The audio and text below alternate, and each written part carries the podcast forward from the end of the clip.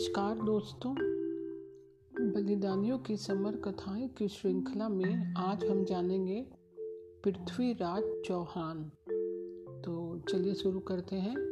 पृथ्वीराज चौहान। यह पृथ्वीराज तृतीय था। इसका जन्म 1218 से 1224 के मध्य ठहरता है। इसके पिता सोमेश्वर को गुजरात से लाकर अजमेर की गद्दी पर बैठाया था।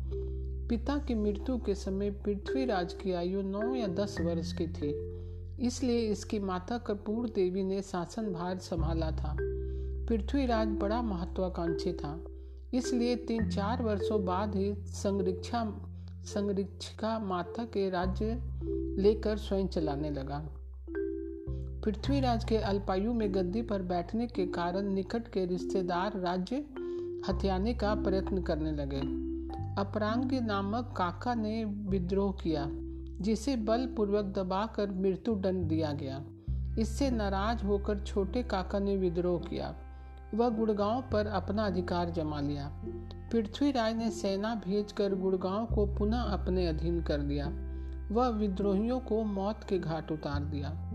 गुड़गांव की और भंडानक जाति के उपद्रव को योजनाबद्ध तरीके से हमला कर इनकी शक्ति को समूल नष्ट कर दिया। इस प्रारंभिक विजय ने दिग्विज की इच्छा जागृत कर दी। इस दिग्विज की नीति के अंतर्गत बुंदेलखंड महोबा के चंदेलों पर आक्रमण किया। चंदेलों ने अपने नाराज़ हुए सेना नायक आल्हा उद्दल को वापस बुलाया। आल्हा उद्दल साथियों सहित मारे गए। वह पृथ्वीराज को विजय श्री मिली। आल्हा उद्दल ने परवाड़े उस क्षेत्र के गाँव गाँव में गाए जाते हैं। और उनकी वीरता की चर्चा पूरे भारत में रही है। जयचंद व पृथ्वीराज दोनों महत्वाकांक्षी शासक थे, इसलिए एक दूसरे से ज़्यादा शासन फैलाना चाहते थे। पृथ्वीराज की वीरता की कथा सर्वत्र फैल चुकी थी। कन्नौज के राजा जयचंद की पुत्री संजोगिता मन में पृथ्वीराज को वरण कर चुकी थी। जब जयचंद ने संजोगिता का स्वयंवर का आयोजन किया, इसमें पृथ्वीराज को आमंत्रित नहीं किया। बल्कि पृथ्वीराज का अपमान करने के लिए अपने द्वारपाल के स्थान पर पृथ्वीराज की मूर्ति लगा दी। संयोगिता माला हाथ में लिए द्वार तक गई और पृथ्वीराज की मूर्ति को माला पहना दी। सारे राजा देखते रह गए। ठीक उसी समय पृथ्वीराज गुप्त सूचना से वहाँ आ पहुँचा और द्वार से ही संयोगता को घोड़े पर बिठाकर ले गया। पृथ्वीराज अपनी दिग्विजय की आकांक्षा को छोड़कर अपने पड़ोसी राज्यों से संबंध अच्छे बना लेता तो विदेशी आक्रमण के समय उसे कोई परास्त नहीं कर सकता था। उस समय के भारत में सभी शासक एक दूसरे से विद्वेष रखकर अपने राज्य विस्तार की भूल कर रहे थे। उन दिनों पहले अरबों व तुर्कों ने भारत विजय का प्रयास किया, लेकिन वे सफल नहीं हो सके। पंजाब पर गजनवी शासक था। जिसने सोने की चिड़िया भारत को खूब लूटा। इससे गौरी भी भारत से अपार धन प्राप्त करना चाहता था।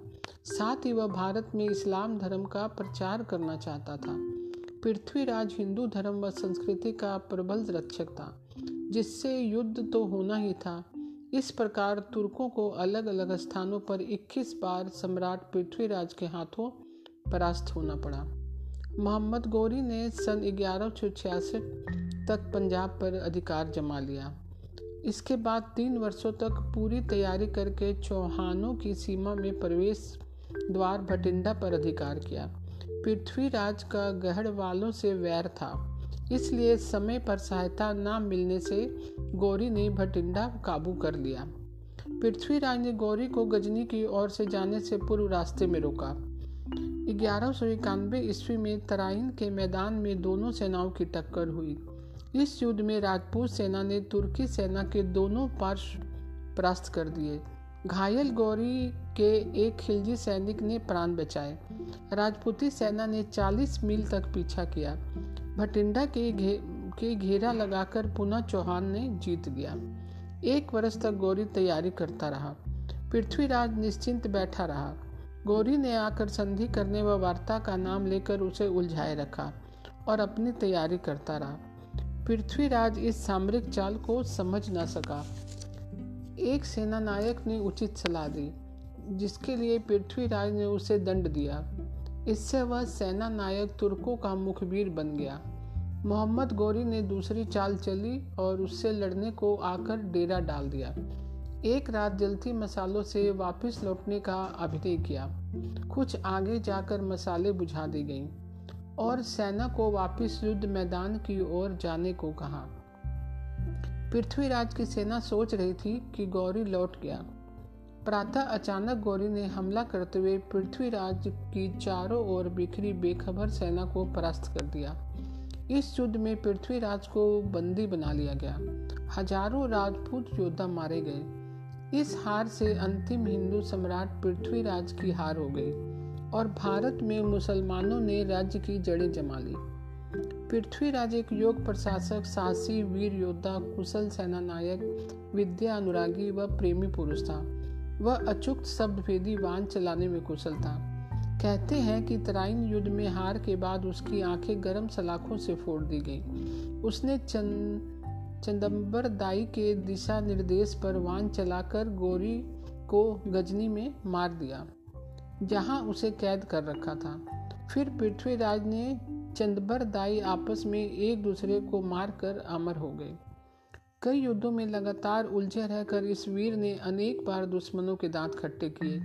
गोरी को अपनी क्षमा प्रवृत्ति के कारण कई बार बंदी बनाकर बिना शर्त छोड़ दिया। उसी गौरी ने एक बार बंदी बनाने पर पृथ्वीराज को नहीं छोड़ा। भारत के इतिहास में इस वीर ने अमिट छाप छोड़ी है। अपने बाहुबल से भादानो चंदेलो, आबू, चंद्रावती के परमारों को परास्त किया।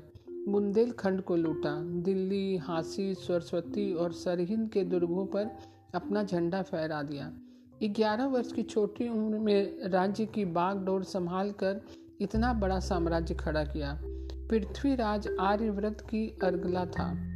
हिंदू धर्म व संस्कृति के लिए जान हथेली पर लेकर लड़ने वाला यह वीर तुर्कों के इरादों को नाकाम करता हुआ जीवन पर्यंत लड़ता रहा।